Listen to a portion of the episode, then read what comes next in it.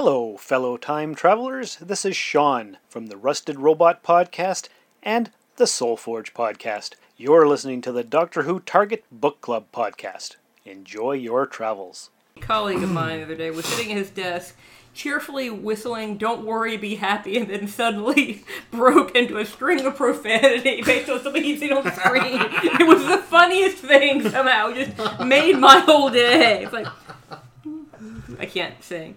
Son of a bitch! What the fuck is that? Something like that happened when I was in the hospital. We were overhearing one of our fellow patients singing this, you know, R and B song, and he was really sounding wonderful and all. And we were saying, "Oh, doesn't that sound nice?" And then all of a sudden, he just went. He's hospitalized for a reason. You will never know. You just gotta get it out. yeah. Okay. I think I've got it.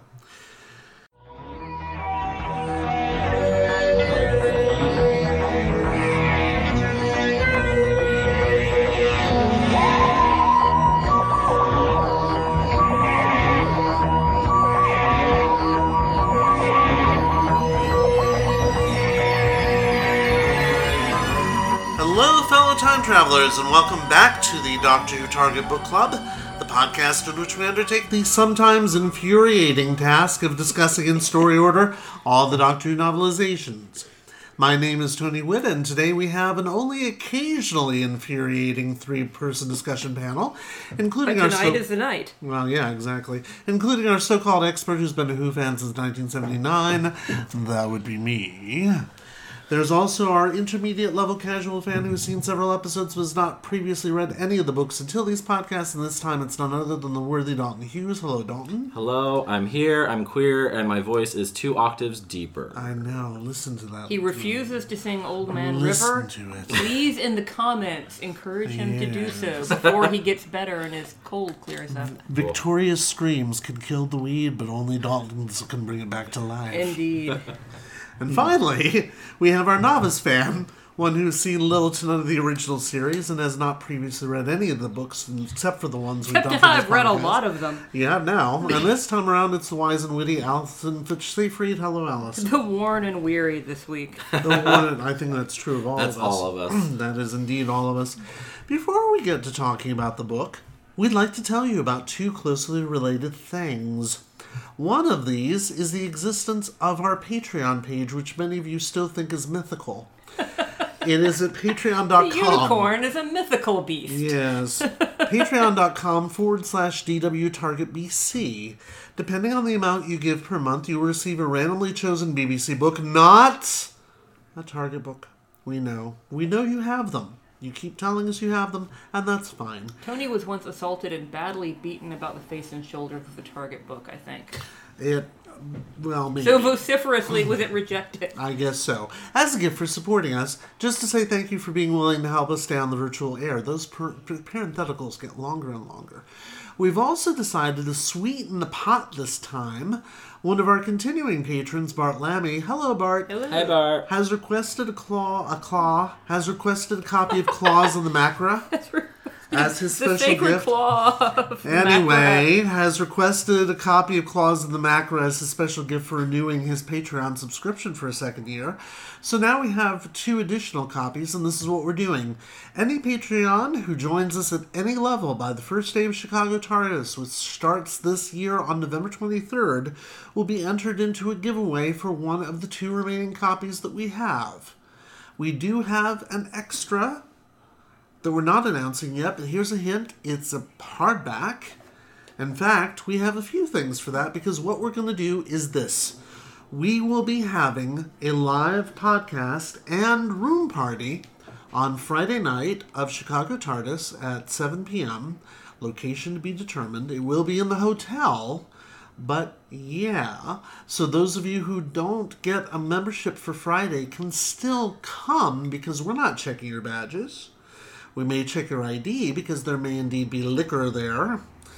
But we're also doing a raffle, and we're going to be raffling off some fun stuff, including some hardback Doctor Who novelizations, some Blue Spine Doctor Who novelizations.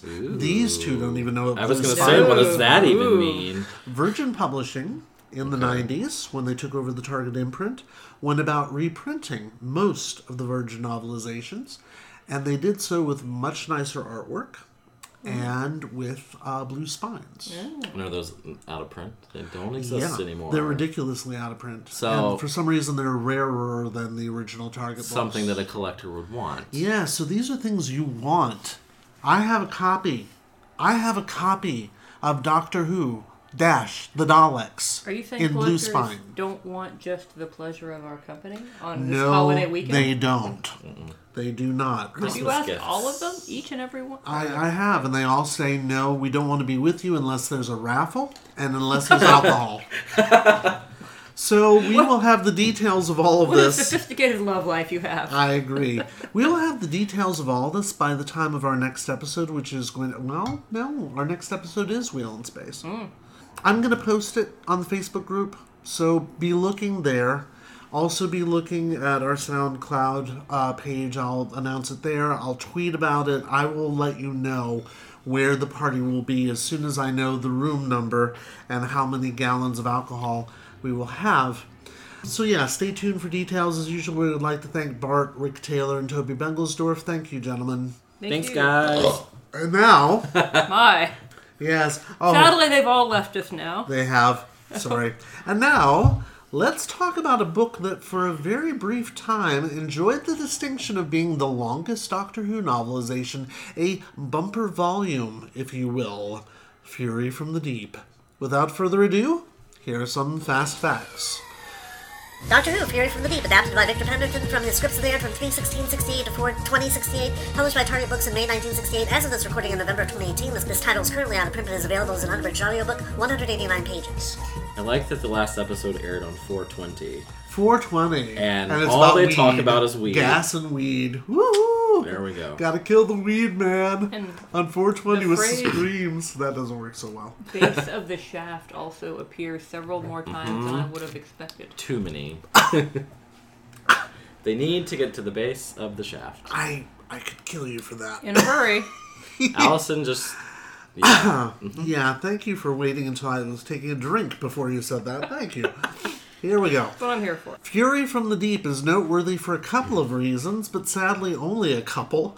Despite being yet another base under siege story, it also happens to be the final story for companion Victoria Waterfield, and we'll have to talk about whether or not y'all were surprised by that. Nope. As well as the first and last script for former story editor Victor Pemberton. It also introduces the sonic screwdriver. Victor Pemberton himself cannot be said to be one of the most influential writers on Doctor Who, though the man himself seems to have been quite fascinating. If we'd only gotten to the story a bit earlier, we might have tried to interview him. He only died in August of 2017 hmm. at the age of 85 after a hmm. lengthy career as an hmm. author and producer. During the Hartnell era, Pemberton submitted a script idea for a story called The Slide about a form of sentient mud attacking a small English village. After David Whitaker rejected that script, he revised it into a standalone radio serial of the same name, starring Roger Delgado, who would later play the Master, opposite Jon Pertwee, and Maurice Denham, who appeared in Colin Baker's first story, and of all people, Miriam Margolyes.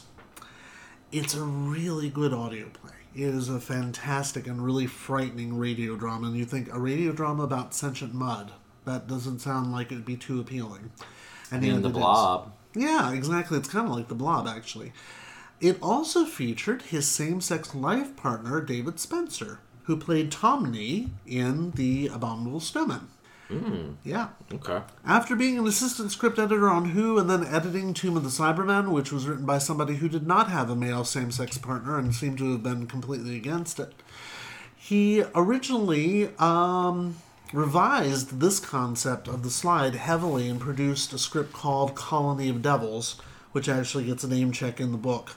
And it was supposed to come before Web of Fear.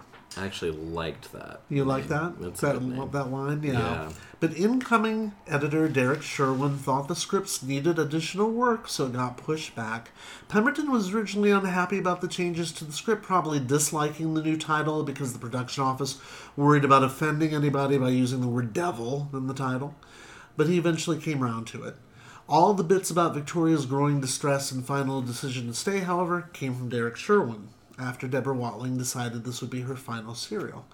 The character would eventually tur- return for Downtime, a fan film, the novelization of which we may actually be discussing at some point because it was published by Virgin, and an audio drama which sadly we will not.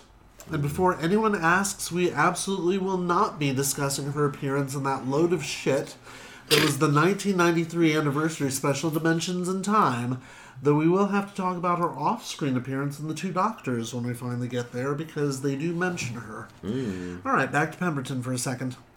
Despite his many other achievements, including working on the ITV science fiction series Time Slip, which I have on DVD right over there, and the British version of Fraggle Rock, of all things, hmm. as well as a long series of nostalgic novels, he would only contribute to Doctor Who once more by writing the script for the LP audio only adventure Doctor Who and the Pescatons, featuring fourth Doctor Tom Baker and Elizabeth Sladen in the mid 70s. Believe it or not, this LP was novelized by Target, by Pemberton. Ah. So we will be reading it in story order once we find out where the damn thing's supposed to fit in. So we're not quite through with him yet, though you may wish we were by the time you get through Pescatons. Doctor Who and the Pescatarians. The pescatarians, exactly right. And if, if you hadn't realized it, it is about fish people. It's kind of weird. Yes. Um, Cannibalistic fish people who Speaking eat of only fish their own. Yes. a bumper volume. Now a bumper volume. This is the cover, and it tells us how much of a bumper volume it is, even though it's really not much longer than the standard Target novelization until you look at the print size. That print size is tiny. Yeah. So it is essentially twice as long as a standard Target novelization. I went back and I found what um, Nigel Robinson had to say about that, and he said that he worked with Pemberton um, quite extensively to try to cut the uh, manuscript down, and in the end, it just wasn't happening. So they decided to release it in a longer length and at the higher price point because they get made more money. The New Zealand dollar was really weak when this came out. Oh God, was it ever? It's like a, a turn on that that trick of making your papers in a bigger font to get away with yes. lower page count. Exactly. Or higher page count. Yeah, they couldn't have gotten away with um, splitting it into two volumes yet. That was still to come with John Peel. But even even the the the prose, the writing style, it's it's a lot. Yeah. It's pretty pretty dense. It is, in so, So. many ways. so, who read the back cover last time? Was that Allison? Yeah, I think it's Dalton's turn this time. What am I hearing? Oh, for Christ's sake. The That was the toilet flushing. okay, in the other Fury room. from the deep. There Yeah. you go. Fury from the deep. what you're hearing. Yeah. Um, Anyway. Yes, uh, in the dark, uncharted depths of the North Sea, it has lurked, growing in strength, growing in size, and striking terror into the hearts of mariners down the untold centuries. Landing near a North Sea gas refinery off the east coast of England, the TARDIS crew are immediately accused of sabotage. Several rig crews have mysteriously vanished. Strange pressure buildups have been detected, and in the refinery's pipelines, the doctor can hear the steady, rhythmic beat of what? Not just the doctor, Soon, the doctor, Jamie, and Victoria will find themselves at the unrelenting mercy of the deadliest and most terrifying foe they have ever encountered. Mm, mm, No, not no, quite. No, quite. I no. especially since it doesn't end up killing anybody. This is another the other thing that's unique about this story is the fact that it's the one one of two Doctor Who stories where no one dies. huh? I mean, it's creepy. It's very It's creepy, but mm, most terrifying foe they've ever no no, no no, no. It's just the one that made Victoria scream the most. Definitely not the deadliest. No, because that would mean people were dying, Yeah, and nobody seems to have died when we get to the end of it. Yeah, I had to be reminded of that. In fact, especially when I was uh, reading, watching the uh, Telesnap reconstruction, realizing, oh yeah, they're they're all fine. Everybody's fine. Nobody dies. They're just taken over by weed for a little while, and as any stoner knows, that goes away in time. Yeah, the paranoia finally, you know, lifts and they're fine. And- yeah, yeah. exactly. I mean, seriously, man. So, I'm sorry. Oh, that was a snort. That was a snort. I'm sorry. I'm actually kind of stopped up at the moment, so that wasn't me it's kind of delightful. being pig-like. It was, you know, that's sort of thing. So where do we start? I think. Well, actually, no. I'm just going to ask y'all. Where do we start? Um, wh- I thought the first chapter was absolutely delightful. Okay. I actually, it was my favorite first chapter I think that we've read, maybe. Really? Other than maybe, uh, well, there are a couple of others. Where Mm-hmm. One with, I think one with Homer, where the doctor is Oh. chatting with Homer, Yes. and then, um, you know, he's contemplating his mortality in Galaxy 4, which apparently I talk about. Yes. Um, Mm-hmm. But it it was. Um, if I was disappointed in any part of the book later, was because I thought that the first chapter was everything I'm looking for in this kind of a novelization Mm-hmm. in terms of atmospherics. yes. yeah, there were there were some really good descriptions of things going on. Um, whenever name is leaving me, Da-da-da-da. Da-da-da-da. the wife. What was her name? Oh, Maggie. Yeah, when Maggie gets taken away to Oh, the ocean, yeah. seeing Oh her, God. Oh, that yeah, just yeah. in my head is gorgeous and just what And it is. Very eerie and haunting. the the because if you see the telesnaps of it, it's done on film. Oh, And it's just gorgeous. that is amazing. Yeah, the beginning of the book, kind of the description of the the crew coming up onto the shore, All the beautiful and interesting. Um, the helicopters flying out to the other rigs and kind of what they're seeing. That's Yeah. in and of itself kind of yeah good. But then there are lots of things. It's like, come on. Yeah. So- Yeah. You have to you have to give them props though. Description wise, in terms of sheer adjectives Yeah. and making those adjectives work and some strong meaty prose, it But- works. I mean, I guess somewhat pretentious, but not overly. Not so- overly. Yeah, I mean, it, it could have been worse. We could have gotten, say, God, who do we think of as pretentious in their writing? Lucarotti. we could be Lucarotti, or it could be, um, for that matter, Donald Cotton. If you're if you're not enjoying don't what like you're it. reading, yeah, then Yeah. it's like really, This is much more self-aware humor, also. you know, you know, there is that. Yeah, it's interesting that you get this very kind of. He even uses the word majestic, and you could describe some of his prose that way. It's a remarkable first paragraph, for that matter. There are some clunkers, like in the first chapter. I think there's a sentence like a hilarious fight in uh, a hilarious fight ensued with the sea foam. Like there is, Yes. but but that stands out because so much of it is so mm, hauntingly and spookily described in a way that is horror in a good sense. I That's thought. true. And- and, you, you know, I, I love a well executed "what's going on here" Mm-hmm. uh, premise in some of these stories. Yeah. Well, especially having the doctor's doctor sense tingling, that as soon as he lands, it's suddenly he's really quite scared of the sea, and that's the first time we've heard it. And the Yes. foam battle just kind of interrupts him for a moment, Well, but then it's right back to There's it. actually an active characterization with Jamie. It indicates that he's Yes. empathetic and ob- and observes other people's behavior, and he sees that the doctor is scared. Yeah. That's we're used to him being portrayed as more of a buffoon, Exactly. who apparently has a clever idea, but in a, in a rather simian kind of way. Mm. I, and I think it's marvelous that the doctor has a steth- stethoscope because the Jodie Whittaker doctor has a stethoscope, which is just lovely. Because she's finally owning up to the fact that yes, she has a medical degree in there somewhere. it's actually in there, and so does the second doctor. But yeah, it, it's weird because you have this nice sense of menace, but then you have the description of the sound being deadly. And then it goes back to being really good when you have all three of them shot, which is just one of the most shocking. Oh yes, Yeah. yeah. I, I mean, obviously they're not all going to be dead in the first chapter, but Mm-hmm. it it was a very good job of putting us in the position of the characters and the suddenness of it and Oh, the yeah. devastation and the details of the snow falling and how cold it is and the foam. Oh It's- no!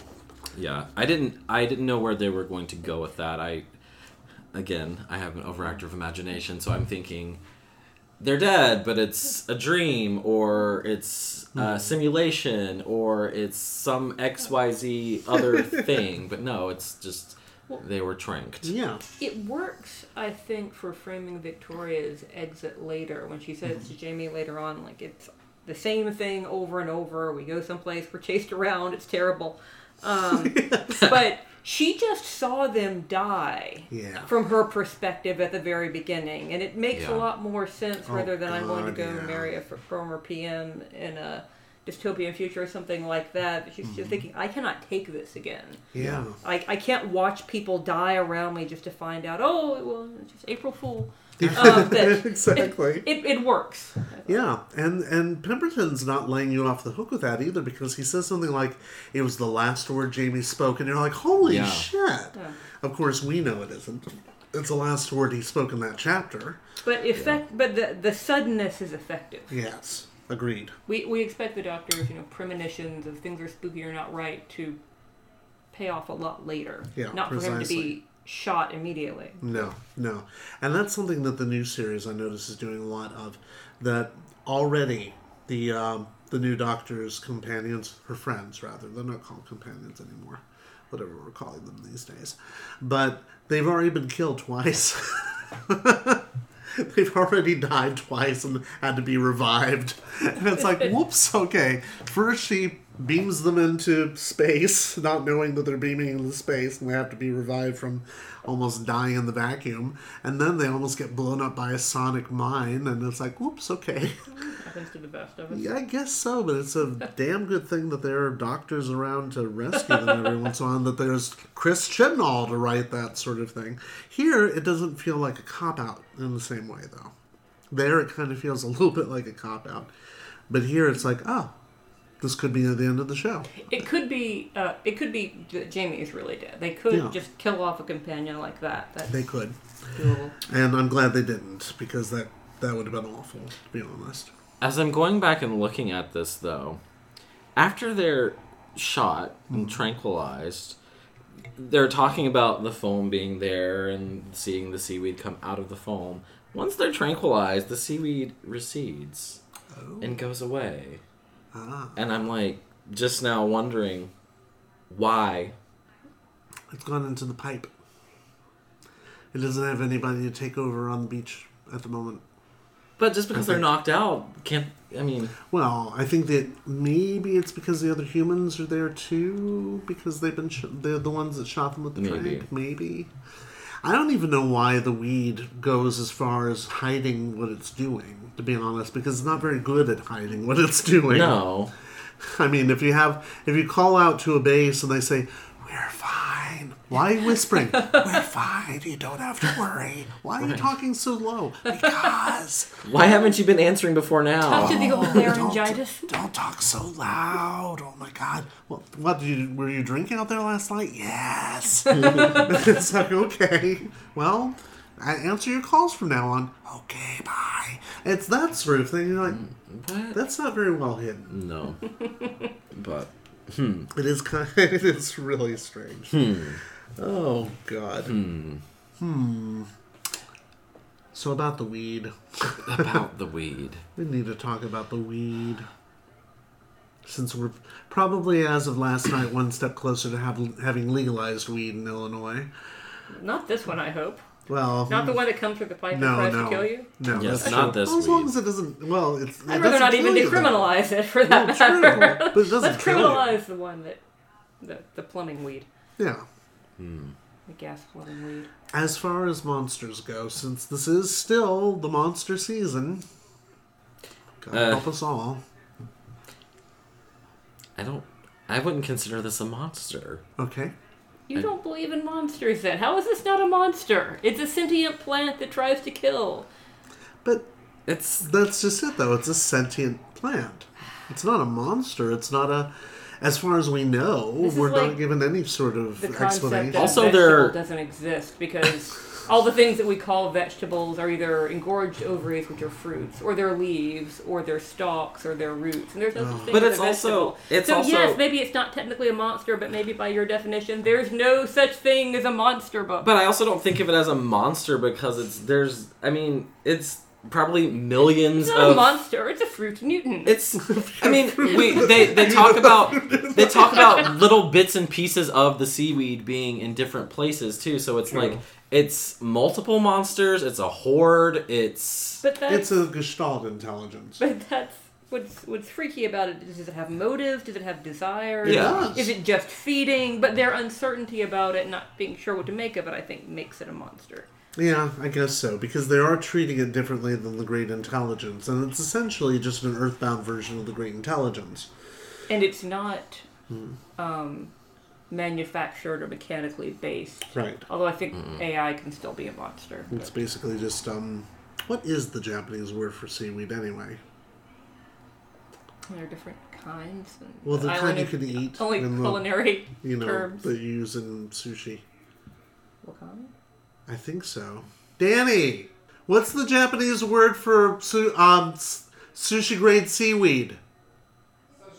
Sa- no, No, that's that's no, meat. that's the actual fish. Where else, folks, can you hear this quality of programming of yelling Yeah, at your see- roommate in the next room? Sushi grade seaweed, yes, the sheets that we buy. Isn't it Wakame? Nori, there we thank you. Nori. It's basically sentient nori. Okay. Delicious. Yes. But It's crisp it and salted into snacks. Yeah, exactly. But you see, the problem that I have with it is not even necessarily that it is it a monster or is it not. It's like, the fuck? What happened? what? Why is it that the seaweed on planet Earth is suddenly sentient? Return to the sea. Where you did it don't come need to from? know. Where did it come from? It is an occult mystery. It is. Well, it is a mystery because um, um, the doctor says something about, oh, I was afraid it was that. And he says something about there being some sort of legend, and it's referenced on the back of the book. Even Yeah, the they- for sail- sailors for centuries onward have been fearing this thing. It's like when? Since when? yeah. Well, they have the book on the TARDIS that has the illustration of it, so they have some kind of Yeah. lore about it. I guess, but yeah, But is that based in any actual lore? Is That's that what I was something that's wondering. drawing from Someone real goes all comic culture? book guy on me tonight. I mean, yeah. Is it like you know? Do Is the this gen- lore documented? I mean, yeah, exactly. That's what I was wondering myself. Because do the Japanese have a legend of, you know, terrifying seaweed? Since, Let it wash over you. Don't They're- think so hard. I mean, they think about Just terrifying go moths. Go back, walk into the sea. It'll all be all right. You would say that. they have a legend about Lamaze? What? Legend about Lamaze. What did you just say? No, no, no, no, no. About terrorizing, terrifying seaweed. Oh, I don't know. It was so much better than the crab orgy that. Um, There's that. although there is a scene that's very similar. I guess the other. Uh, Yes. The previous book there was a, a crab orgy. It was like a group malting session with troubling erotic undertones and overtones and midtones.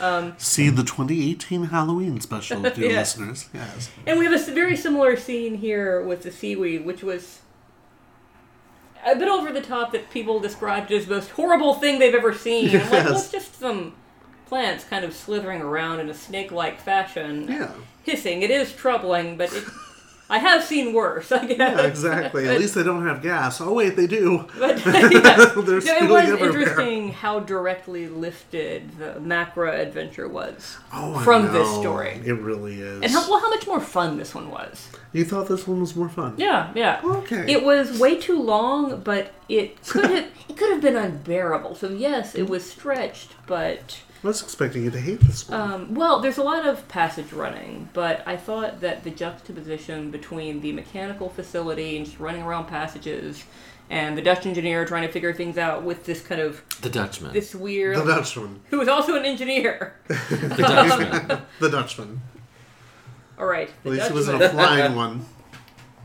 He was repelling at one point. He was repelling, but it wasn't flying. The suspended Dutchman. At one point, we Yeah. thought he was the drowning Dutchman, but Well, but that c- contrasted with the uh, you know the weird, freaky Chris Claremont mind control stuff and seaweed. It was a nice. It was, he, he was Chris Claremont was absolutely obsessed with mind control stories. He well, was, and I presume somewhere still is at this very moment. Oh. God, yeah. Um, just can't find anyone to purchase his mind control stories um, at as furious a rate as they used to. anyway, I'm saying I think it's, it, it can be a nice contrast to do a, a story contrasting you know, the, the mechanical and the natural in that way. Yeah.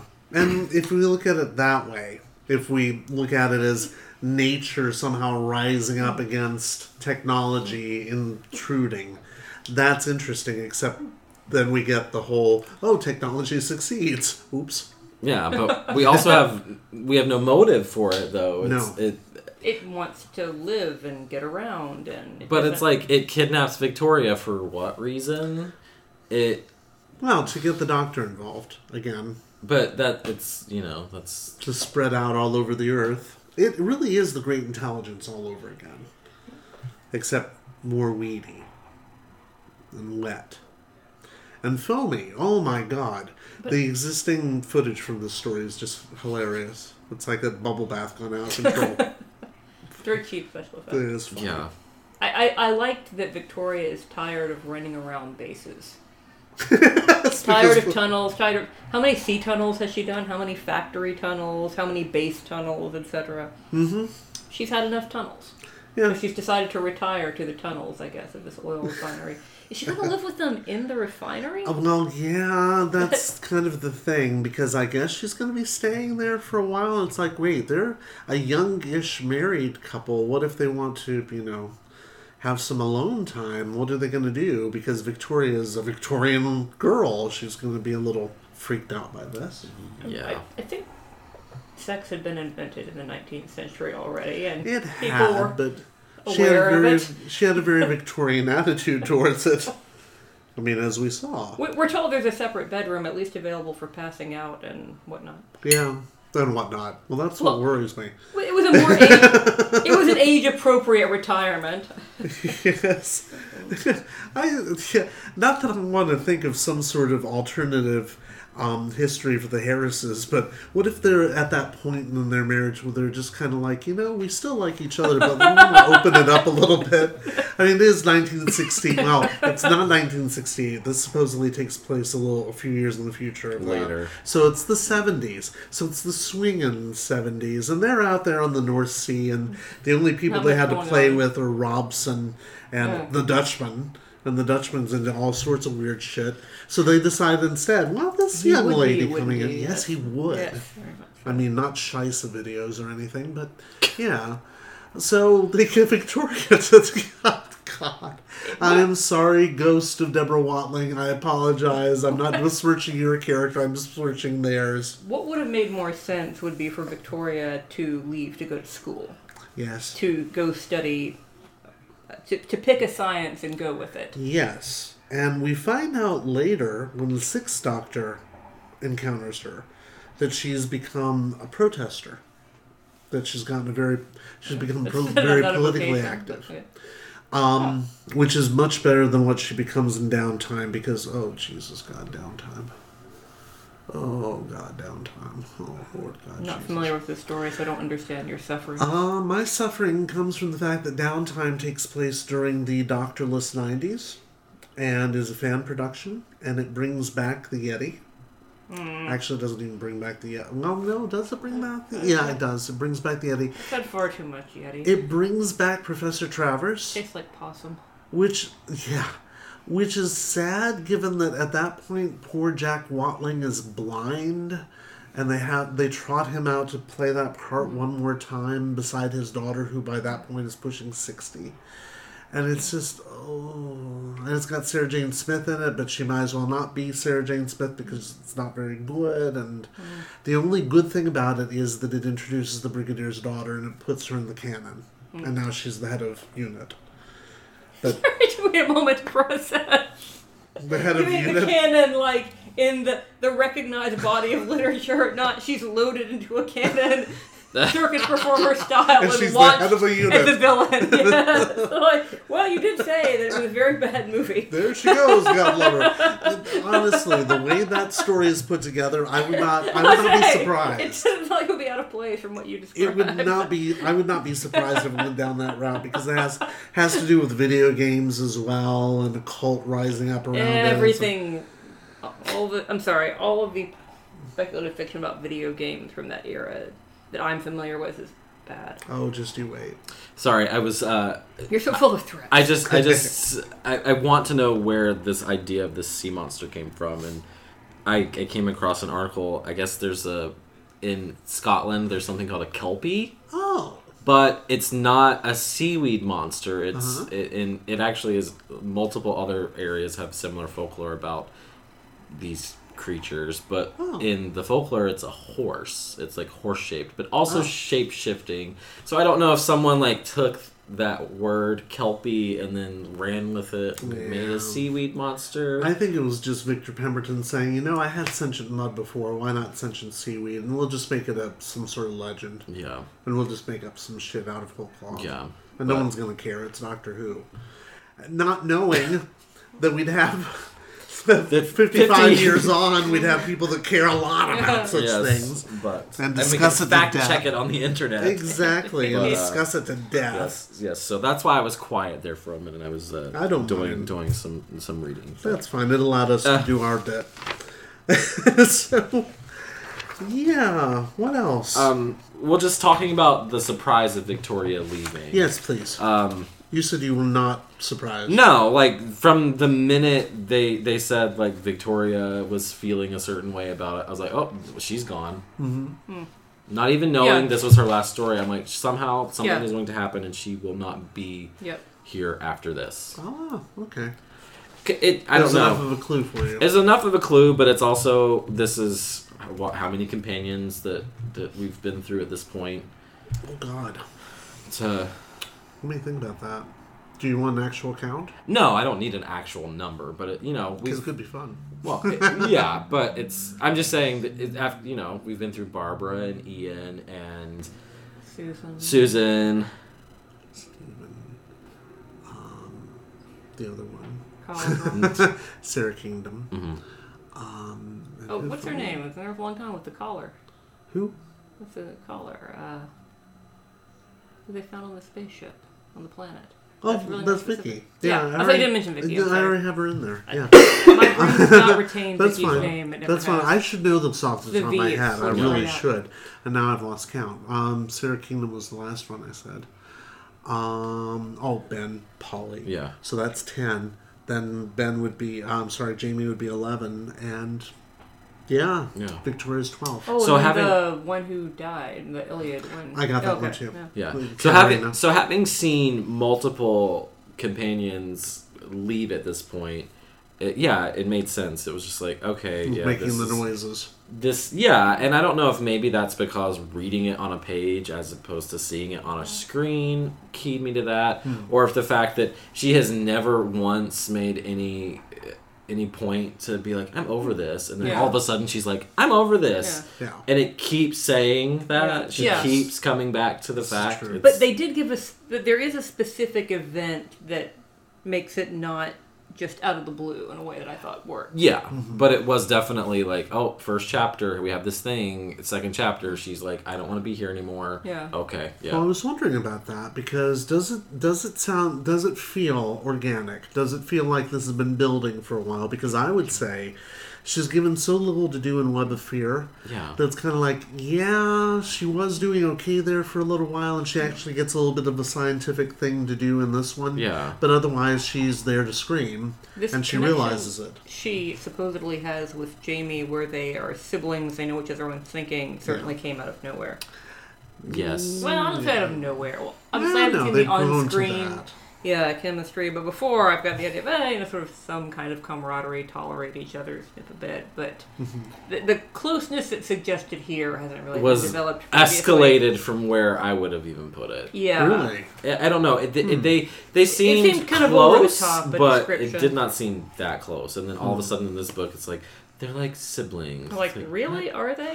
I'm wondering if Pemberton is reading something into it, knowing behind the scenes the way he does, because he knows the actors, and the actors really did have a rapport. The, um, but Yeah. Deborah Watling basically said the only reason, well, she didn't say that.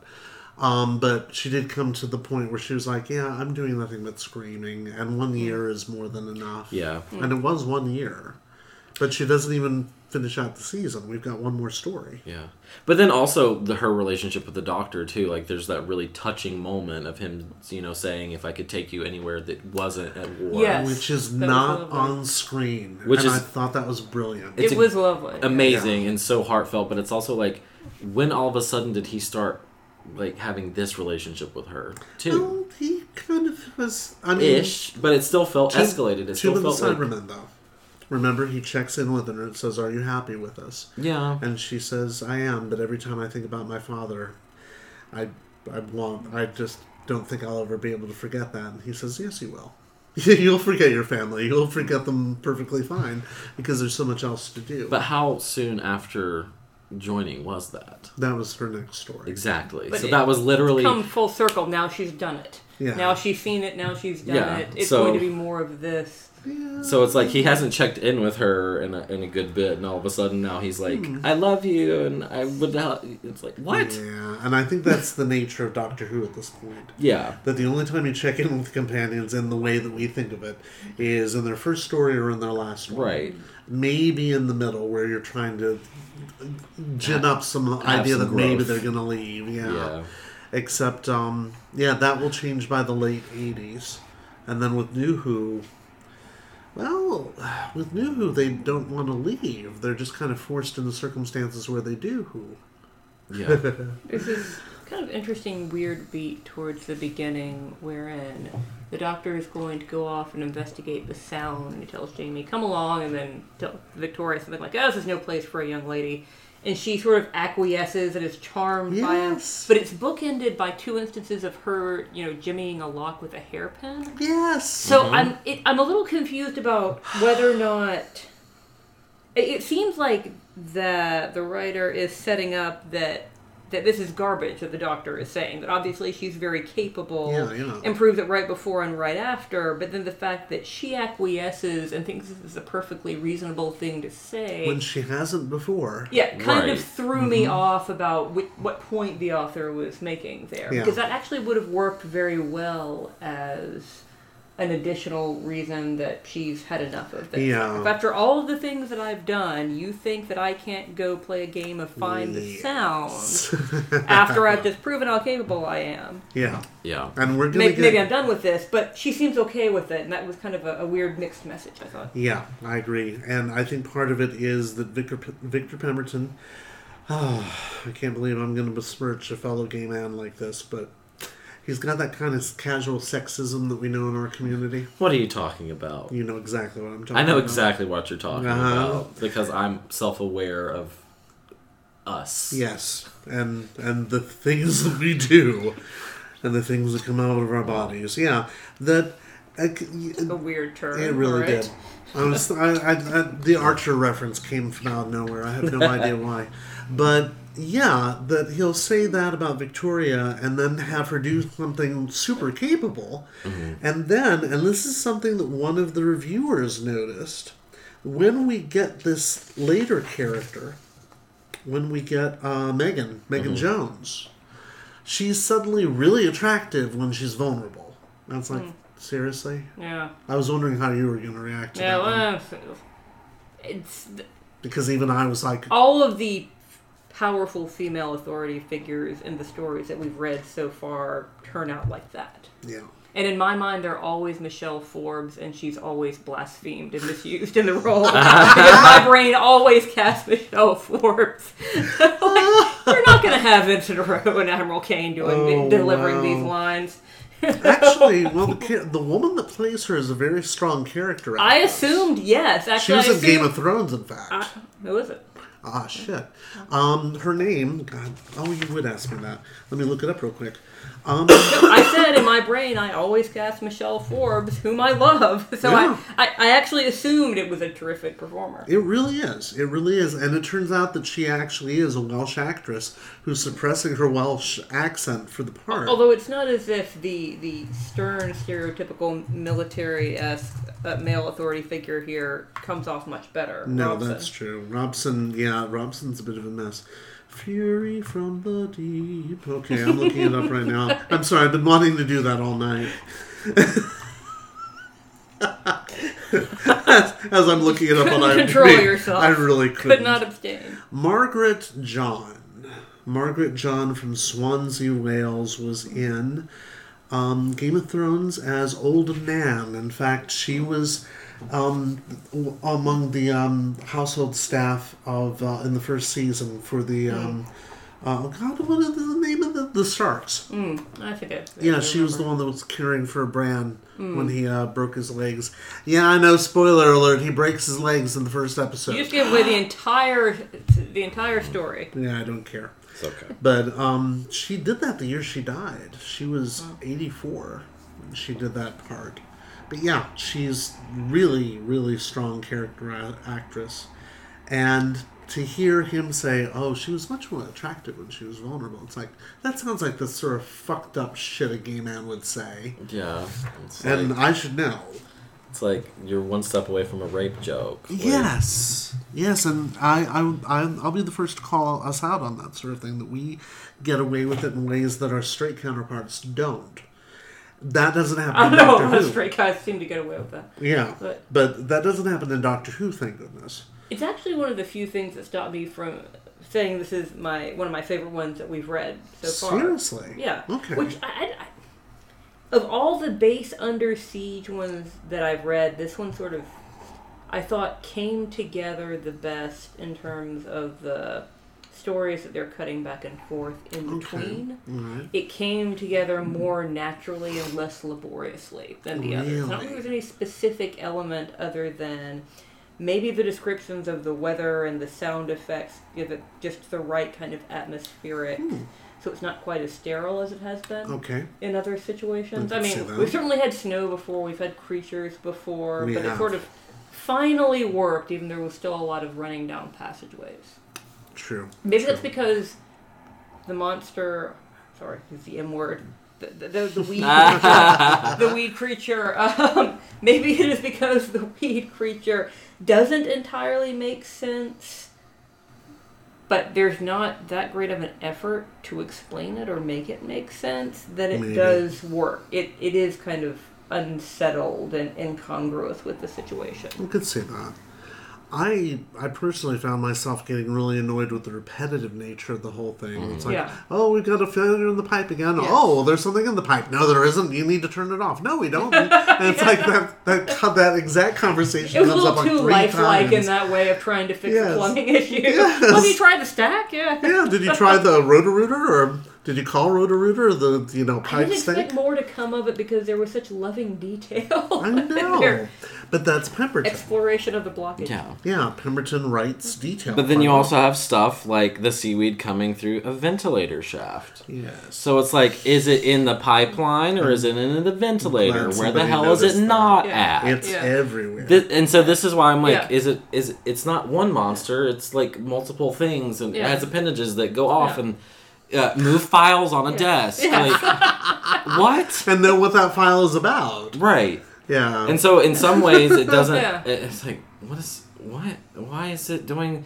And then you have Oak and Quill that are like great. Yeah.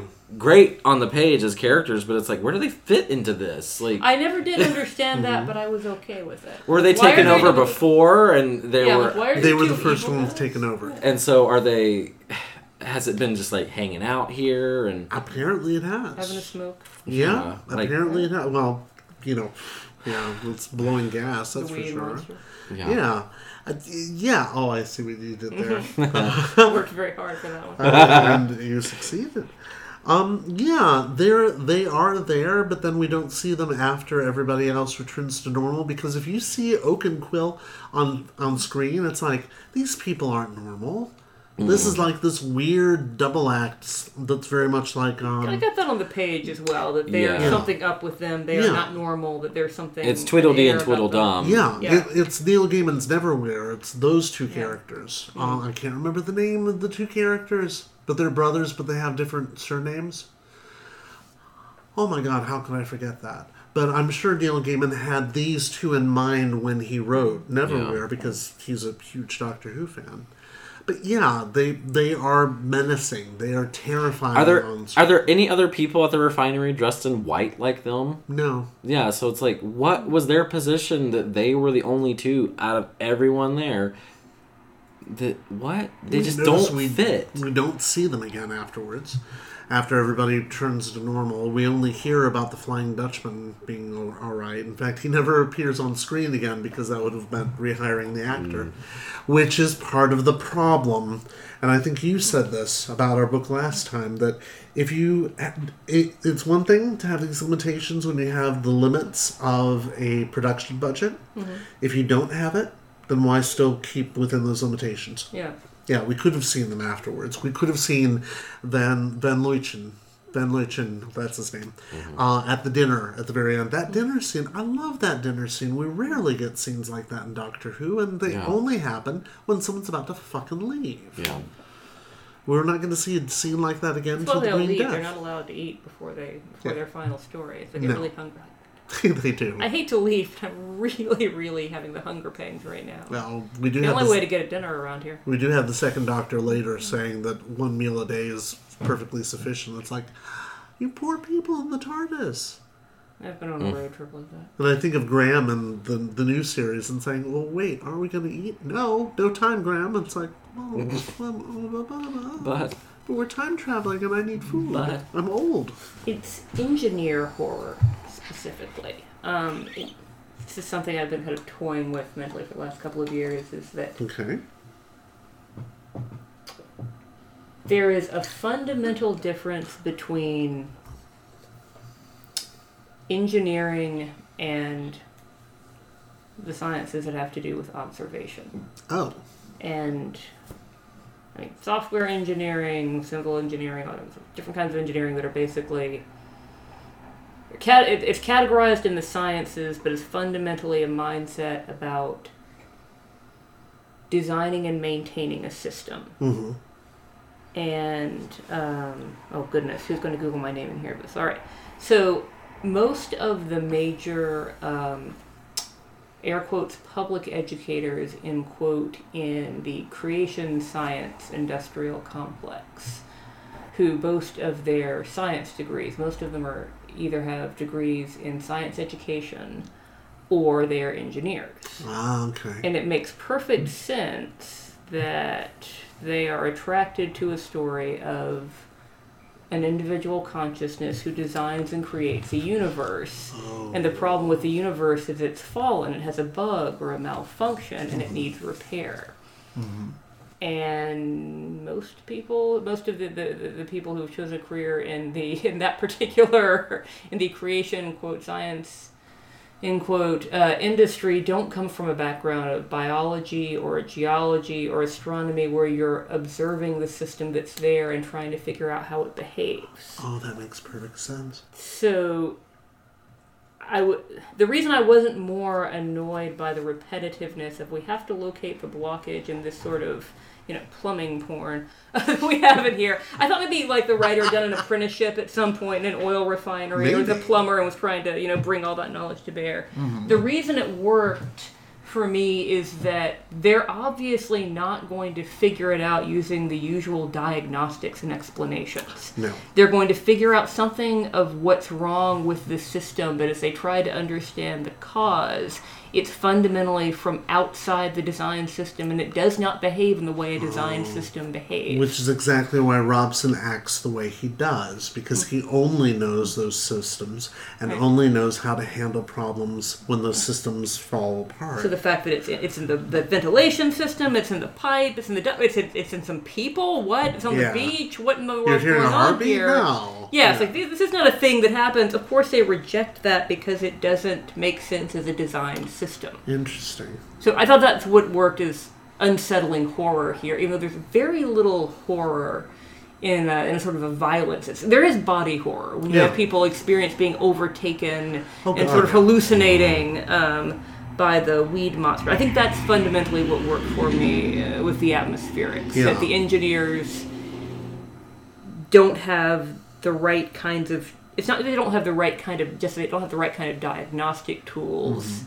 They don't have the mindset to figure out this kind of problem. Which but the, doctor, does. has. Yes. exactly. Uh, yeah, and as far as body horror goes, you're absolutely right. The biggest bit of body horror is when we see Robson taken over by the weed entirely, which is so adorable when you see the telesnap of it. It's just him standing in a room full of uh, bubbles. There's nothing really terrifying about it at all, but you're absolutely right that that seems to be. It's more like a um, Well, maybe there's not a teleological explanation. Maybe it doesn't want anything. know, It's not a monster that's designed in the way that the Yeti was a designed That's monster. true. That's and true. it's not a monster that behaves in the classic Jurassic Park way of well, it just wants to eat. Yeah. what it worth what it wants to do. Like it seems to be operating sort of out of desire, but not these sort of basic eat, mate, fight sort of desires in a way that's immediately obvious. Maybe it will become obvious. I'm wondering if it's been kind of corrupted by its interaction with humans. Hmm. That humans have that need to expand and conquer and take over. And especially if you're um, the head of a gas refinery, you're wanting to expand your operation.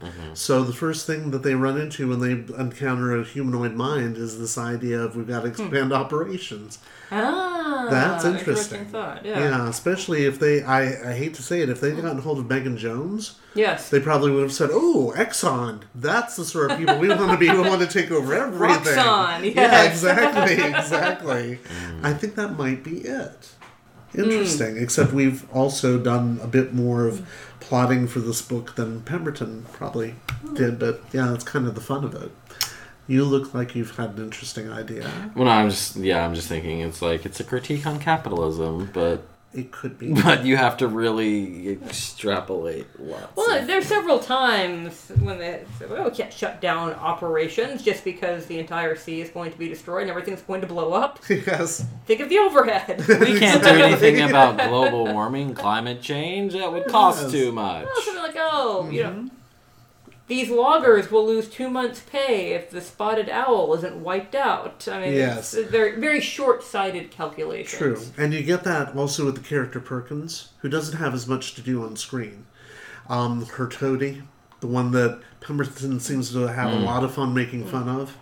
Like uh, Pemberton did his best to look intelligent. It was a difficult task. yes. There are a lot of good one-liners like that in here. yeah. It's and that seems to be yeah, I think it might indeed be a critique of that, especially when you get to the end of chapter nine and you get that weird line by the doctor. When he sees the seaweed coming out of the pipe, he says, The battle of the giants. Yeah, And it is singularly the strangest thing to come out of Troughton's mouth ever. And when you hear it on the audio, we're like, wait a minute, the doctor just said that. The fuck is he talking about? It's like, oh, it's the seaweed, nature versus the technology. Mm-hmm. I guess. I guess. Maybe that's it. I'm googling now. Speaking of one-liners, Red Brick University to find out the exact nature of this insult. Although I inferred it was just not a top-tier school. Red Brick University. Red Brick University is a term originally used to refer to six civic universities found in the major industrial cities of Great Britain in the 19th century. Oh, wow. The term is now used more broadly to refer to British universities founded in the late 19th and early 20th centuries in major cities. That's right. Robson keeps saying that uh, Harris is from a Red Brick University. Yes, University. yes. Which I took with some kind of class insult. Of Yeah. You didn't go to a like, ancient have school. you been yes, listening? Have you been reading those long-haired books? Yeah, it had that kind of out, out there feel to it. I thought it indicated he was working class and he hadn't gone. He had, he didn't have like an Oxbridge education. You have to you have to give him props though. Even when you get things like in chapter 11, I I quoted this extensively because it's one of my favorite paragraphs ever in the Doctor Who book. And in the midst of that foam was a sight that would chill the blood of even the strongest of mortals. The figure of a man was standing there, half demented, his neck and his hands sprouting frond like weed formations, and out of the foam that had almost completely engulfed him, the curling tentacles of the giant weed creature were snaking around his lifeless body. And It's like, whoa, Yes. Jesus. Creepy as hell. Yes. And it doesn't match what's on screen in the least. We're gonna get that in an that one of my favorite novelizations from the eighties, in fact, has this um, mining machine that's built out of human dead human parts. Ugh. They couldn't do it on screen, of course. It's Oh. just a just a machine. It sounds terribly But cruel, on, too. yeah, but on the screen, it's like I- on, on the page rather, you're like, and I was like, oh my god, I've got to see this episode. And I saw the episode, and I was like, really? That's what you gave us? BBC budget again? Oh, thanks. Yeah. But it's when you don't have the budget limitations. That's Pemberton actually looking at Yeah. that and But saying, you think that they could, you know, slap some seaweed on a guy and have him stand in the surf? Like that wouldn't be too expensive. no. But it, like you said, that scene of Maggie walking into the sea, which is a, a episode, it's Oh, an yeah. episode cliffhanger. Yeah. And you're like, holy shit, she just did she just drown herself or is she going somewhere? And you find out later, yes, she did. Mm-hmm. Oh, which is even creepier. Mm-hmm. It's like, oh god, and she doesn't remember any of it. Ooh, yeah, Yeah. well, and and two, like the, it taking people from the gas refinery to the rig. So it's like, is it Yes. like Van? Was it Van Lutyens? yeah, Like, did it just take him through the pipeline? yeah. They did. I thought Maggie was going to be somehow the uh, the focus, the locus of the whole thing, and then it turned Yeah. out to be Robson. She is for. It, yeah, it does seem that way for more than the first half of the story. Yeah, mm-hmm. and then that turns ten, turns out not to be the case, which really kind of upset me a bit. It's kind of his way of strengthening the female characters, and then doing that whole thing of the chairman, the chairwoman suddenly becomes Megan, but she only becomes Megan when she's be expressing care towards Robson. Yeah. But then, as soon as she's back to being, you know, a bitch with Authoritative. balls, Yeah. it's the chairwoman again. It's like, oh, oh, oh. Just needs to be tamed. Yeah, Blah, blah, blah. I guess so. Honestly, though.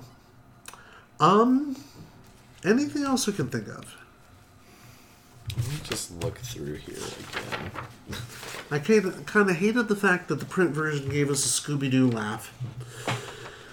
I missed that. Um, yeah, May- Maggie has a question, um, and everyone laughs about it in chapter 12, and it's like, oh god, I could see that ending a, a Scooby Doo story. But let's talk about Victoria's send off. Is it. What do we think of it? I thought it was adequately seated within this story and makes sense within the context of this story.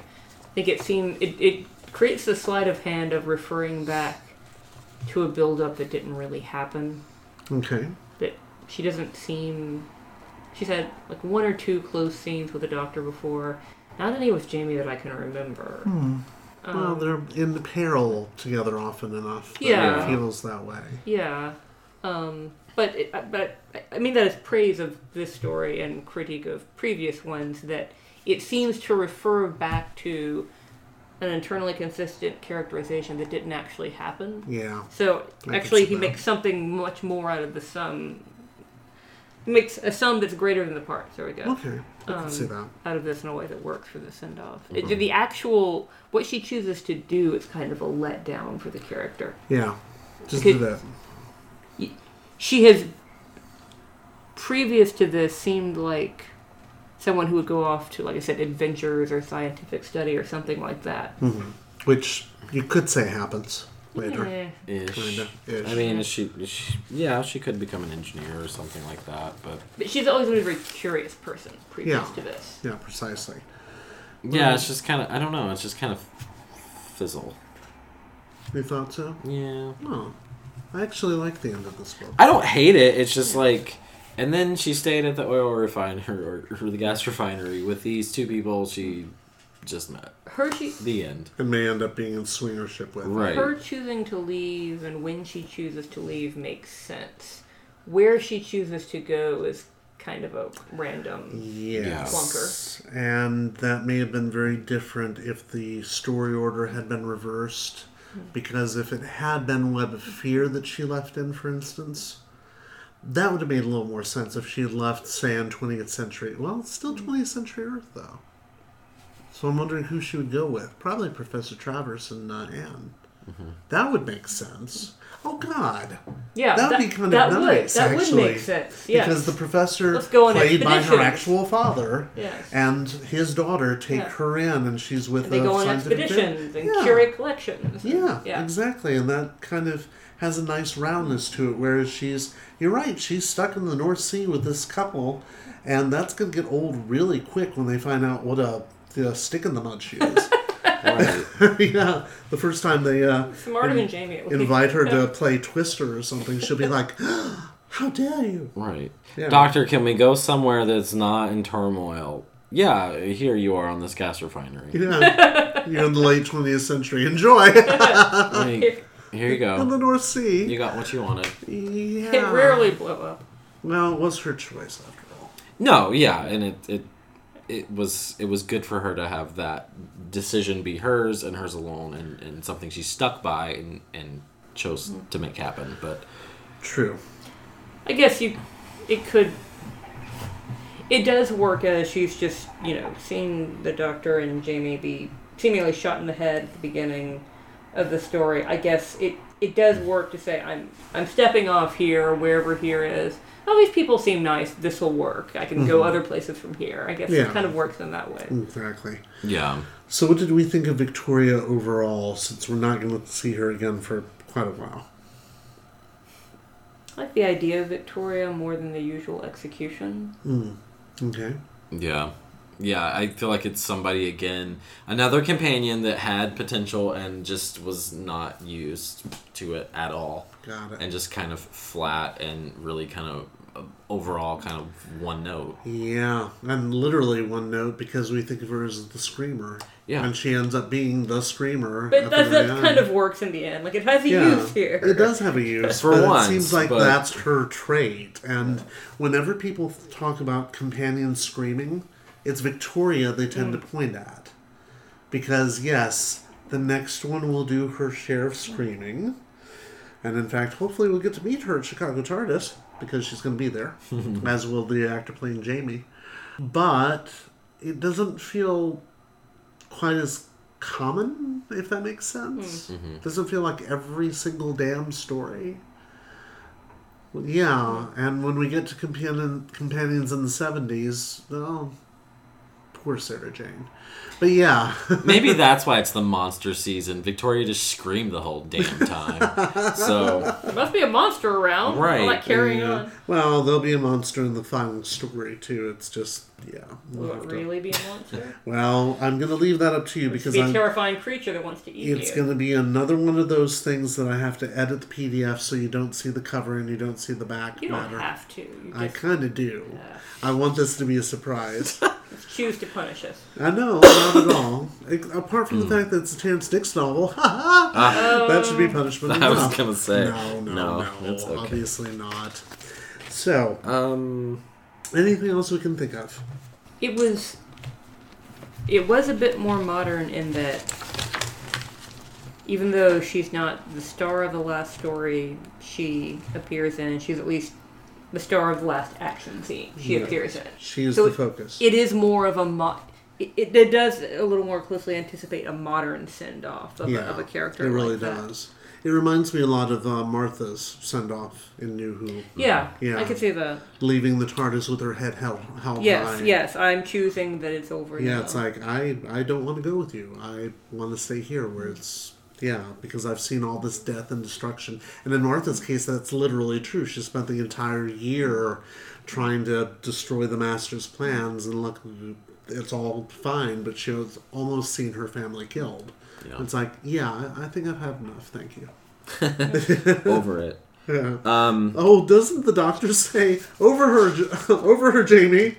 yes. Yeah, it's, but it's out of I, it's out of context or something. That's like, well, damn, doctor. I know you're annoyed at her wanting to leave, but really, Come on. over her, Jamie. Um, the the line where Van Lutyens uh, is talking about the creature and he says it's down there.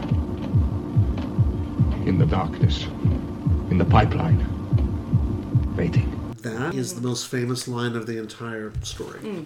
It's a good line. Yeah, and it's a secondary character for once. Yeah. Usually, the you know the famous quotes from any given story are from the Doctor and company, but not that time. Yeah, that whole scene where they go down into the shaft to go down to the pipe was it very effective. Yeah. Well, Very again, effective. They're supposed to be dealing with gas and oil, things that are not alive, things that are very well understood. Mm-hmm. We have, they have a lot of information about how gas will behave, about how oxygen will behave, about how faults in the pipes will behave. Exactly. And they they talk a lot more than the story needs them to, but several times about here are these sea creatures in the pipes. They're designed such a way that's impossible, but living things are not what they deal with. No, that's true. That's true. Hmm. Speaking, one last question on that.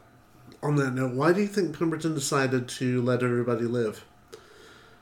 Because there's no real reason to have that. I mean, everybody could have died. Yeah, the Dutchman would seem to Yeah. have gone. Mm-hmm. Mm-hmm. We don't. see Why the Dutchman let them again. live? Yeah. Why hmm. let them live? You're a brutal man that you would just kill them all, apparently. Well, I, I can't see a reason for not doing it. Yeah. I mean, really, it kind of takes away a little bit of the threat after the fact that they've been mind controlled, but the weed isn't doing anything worse to them. So it's like, oh, well, we But could have just they- let the weed take over. But they don't know that. Yeah. That, that's why I thought it worked as um, Yeah. It's um, it's that PG thirteen sort of old fashioned horror movie from that uh that I'm thinking of. You can't. The others, sorry, Oh, The I can't Others. ever get my mind. Yes. But the others has almost no violence in it. True. It's almost entirely atmospherics and spookiness, Yes. And it has to work harder for it because there's not a slasher scene. Oh, I guess you're It's right. it's all it's all suspense Yeah. most of the actual violence is in the past, something like that. It's it's actually a more impressive story, I think, a more impre- impressive, creepy horror story because there's not any actual permanent violence. Hmm. It's all about the uncertainty okay. and the and the fear and the the, the physical mutations that the, the people it's happening to don't understand. Okay. Yeah. And the fact that we're not certain that it's ever going to return, which makes Victoria's decision to stay there even more incomprehensible because it's like the weed could come back anytime, you know. Yeah, you still don't know how it got in the pipeline. You You're still don't gonna know have- where it came from. Yeah, and you're still gonna have to scream your lungs out again. You just know that you can scream and make it stop. Yes. So Which I guess, I guess that gives her a sense of agency. I guess she knows. Well, I will keep us safe. But honestly, yeah. Uh, yeah. I don't. Why let everyone? Why let everyone live? I guess. I guess no one died when This is why you weren't elected yesterday. Well, I guess. found your platform very hard. I guess if O- I guess if Oak and Quill had been taken over by this thing forever and it's been using them for God knows how long, Yeah. then we kind of knew all along that no one was really going to be. but we never saw what they Not looked like after they were necessarily, released. Because- They could have acquiesced in a way that others do not acquiesce. Yes, Maybe, but wasn't Robson also taken over and controlled? And we're he scenes fought of- it. Yeah. But there's scenes of him like with the weed, like on him, Yes, actively. You know, that's we true. don't we don't know. true. Hmm. Too many questions. Yeah, Too many questions. It is. So it is. it's okay though. Okay. well, as we always do, let's go to Goodreads.com for online reviews of the book written by other readers.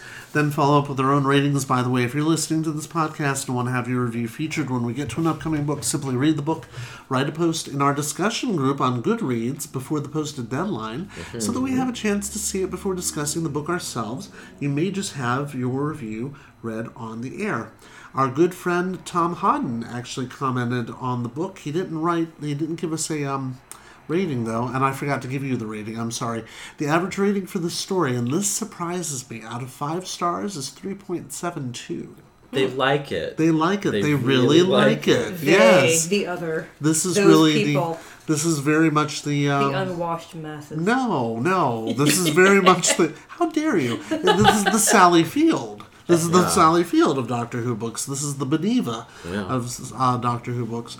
Our good friend Tom Hodden uh, said, "Not a novelization I greatly She greatly didn't enjoyed." say that about Beneva. No, she didn't. Anyway, Tom said not a novelization I greatly enjoyed. Not a novelization I greatly enjoyed. There are good moments. The slow decline of a woman into the sickness and hypnotic effects of the weed, which was really good, in fact. And some nice character moments, but a lot of the story is slow, dense, and colorless, sucking the joy out of a story that works struggles to work on the page. Did not enjoy it much, did he? No, he did not. Viola on our um, good Goodreads uh, group gave it five stars and said, "I enjoyed reading this book. It's a solid novelization that fleshed out the characters and gave more background information on the story. I'm probably a bit biased because I love the Second Doctor's era, this TARDIS team, base under siege stories, and the fact that Target novelizations exist, so I can read missing stories in book form. Well." That would do it. Mm-hmm. I really like Victoria, and I think her exit was handled well. It was nice to see that the doctor gave her time to think. Yes, that is- didn't try to persuade her to stay, and told Jamie to give her space so she was free to make a decision about her future. And isn't it kind of a killer that Jamie doesn't give her that space? That he actually goes and tries to do it anyway. Yeah. Yeah. Uh, Victoria is an underappreciated companion. I'm not sure about that. I, I feel she's often forgotten about or gets dismissed because she isn't very brave. I happen to like her because she is scared but still tries to cope with the situation as best she can. I wish she was given more to do in previous stories. That's true. Yes. And there was really no need for her to get kidnapped so many times. but I don't think that makes her weak. It's an issue with the role the writers put her in. That's that's absolutely For true. sure. And finally, a user named Derelict Space Sheep wrote a 42 word review, giving it three stars. Having opened on a well staged cliffhanger, Pemberton proceeds with a workmanlike retelling of this lost serial, contented more or less to prosify his own script. Off screen as on, his only feat of note is the puckish metatextualizing of Doctor Who's screaming companion. Puckish metatextualizing. Don't you love that? Yes, yes, that's very lovely. When you have only 42 words, that's that's what you do with it. I do have to read, however, the first paragraph of Billy's uh, review, which was three stars. He, he's written a longer review that's really worth going to the site and looking up. He says, Soap suds have never been so dangerous. S- Seriously, though, what is it with Second Doctor stories and foam? One imagines the incoming producers of the Pertwee era dictated there would be absolutely no more fo- foam. And there's a reason Look, for we that. got a bulk sale. We have to use all these soap bubbles up. Well, they're gonna have their chance in the next season because there will be another story that has. uh, It's not sea foam, but it is bubbles. It's tiny bubbles in the wine. Freshwater foam. makes me feel happy. Makes me feel fine. Yeah. Anyway, so panelists, what did you give it out of five stars, Dalton? I don't know where I want to go with this. He gives it a hoot and a snort. yeah uh, on on one level i i enjoyed the writing i liked a lot of the descriptions some of the character interactions and and character development of of it is really good but then parts of the plot are just like Yeah. we've already been here why are we doing this again Yeah. victoria's screaming being kidnapped and eh. so That sound you heard was Dalton ravishing his beard with his fingers and like, ah. yeah it it's frustrating because there's a lot of good stuff about it but uh, there's bad stuff that just makes me go why? Why why why? Um, so as a book it is well written so i would probably say a four four stars but yeah. Plot wise, you'd give it something lower. yeah. Okay, yeah. I can see but but overall it is an enjoyable book. Uh, you know it's really well done as far as as as all the things we've already talked about go so, that. it, So a good read, but not a fun read. it was very long and it was it was it was arduous but but I, I did enjoy the book overall so yeah i would say four stars Okay, Allison. Arduous. Wow.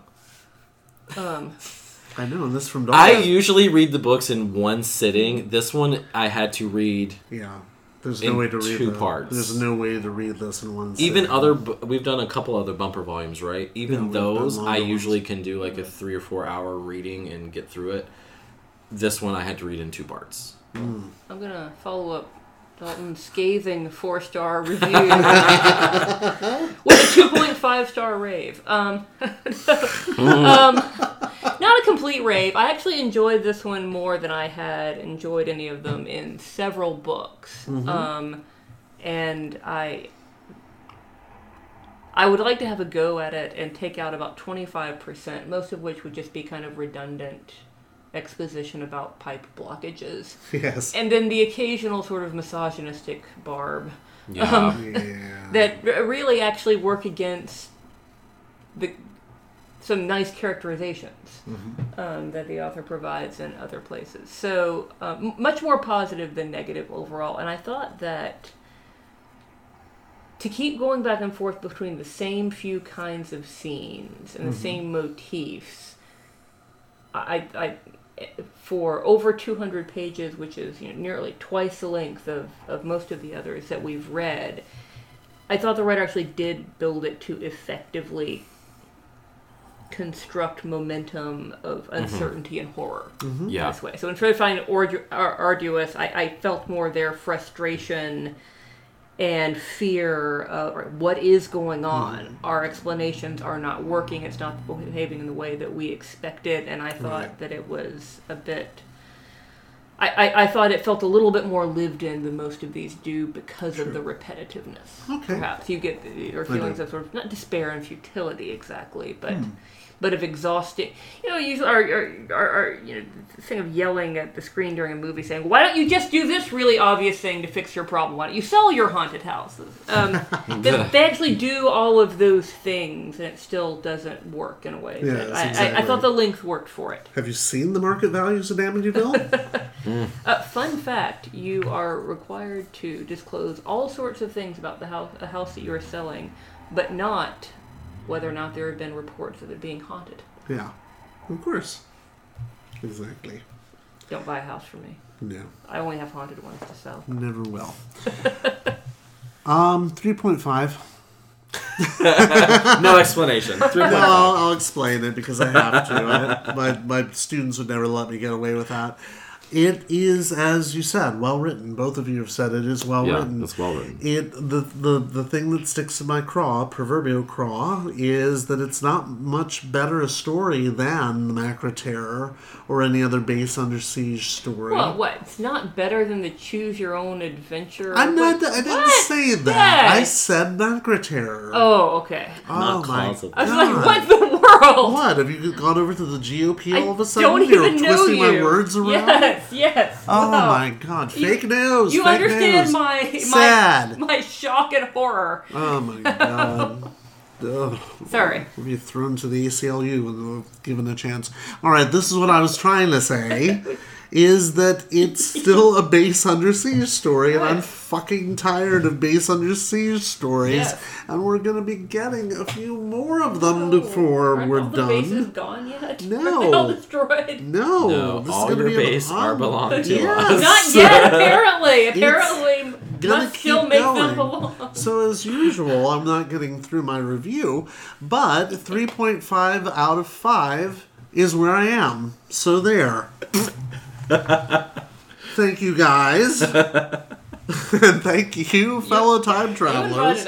I know, and I don't know why I keep That'll doing that to you. myself. um, actually, before I go into my last rant, um, just to let people know about Chicago TARDIS coming up, um, as of this recording date, which is November 7th, um, I am scheduled to be the moderator of the 11 a.m. Friday panel called Targeted Doctor Who novelizations, and I am on the panel for at four. Is it four o'clock? No, hang on a sec. I got it wrong. 2 p.m. 2 p.m. called Doctor Who podcasts. So if you would like to come and see me, but not come to our room party, I will actually be on to those two panels on Friday. If you wish to stalk him discreetly, but not let him know that you're watching his every move. Which is not the way I stalk people, so I don't know why you should. I mean, they already have all of his contact information. I so- know. That's the scariest part. I mean, every once in a while, someone will come up on Growler and say, "Oh yeah, the guy from Facebook." It's like, no, no.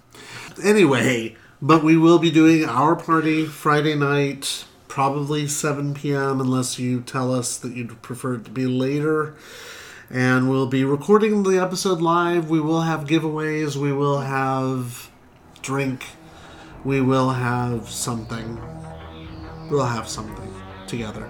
Well, thank you guys. Mm-hmm. And thank you, fellow time travelers, for giving us your valuable time. Next time, and I just said this, we'll be going to Chicago TARDIS to do a live recording and host a room party Friday night where you can actually meet us, well, two of us, and possibly even win some free shit. Our book for that night will be The Wheel in Space, which will finish off our fifth season of this podcast because it finishes off the poorly named monster season. In the meantime, if you liked what you've heard here, like Big words from a man who doesn't believe in monsters. like us on Facebook at Dr. Target Book Club Podcast, all one word with no spaces. Dalton, usually Where that's is your something I normally monster do. now? You can also visit our nearly pristine subreddit at reddit.com. Oh, that was that wasn't a burp. Oh well, thank God for that. Uh, feel free to watch videos of our first twelve episodes. Give a, give us a thumbs up at youtube.com forward slash user forward slash Emperor Dalek forward slash videos. I am still doing Emperor Dalek's commutes in which I bitch at the camera while stuck in traffic on I 55. We are at episode 12 now, so please do watch us. Follow us on Twitter, we're at DWTargetBC. That's where we'll probably announce exactly where the room party will be. And subscribe to us via the podcaster provider of your choice. If all else fails, you email us at DWTargetBC at gmail.com. Thank you very much for listening and enjoy your travels. Bye bye. Bye.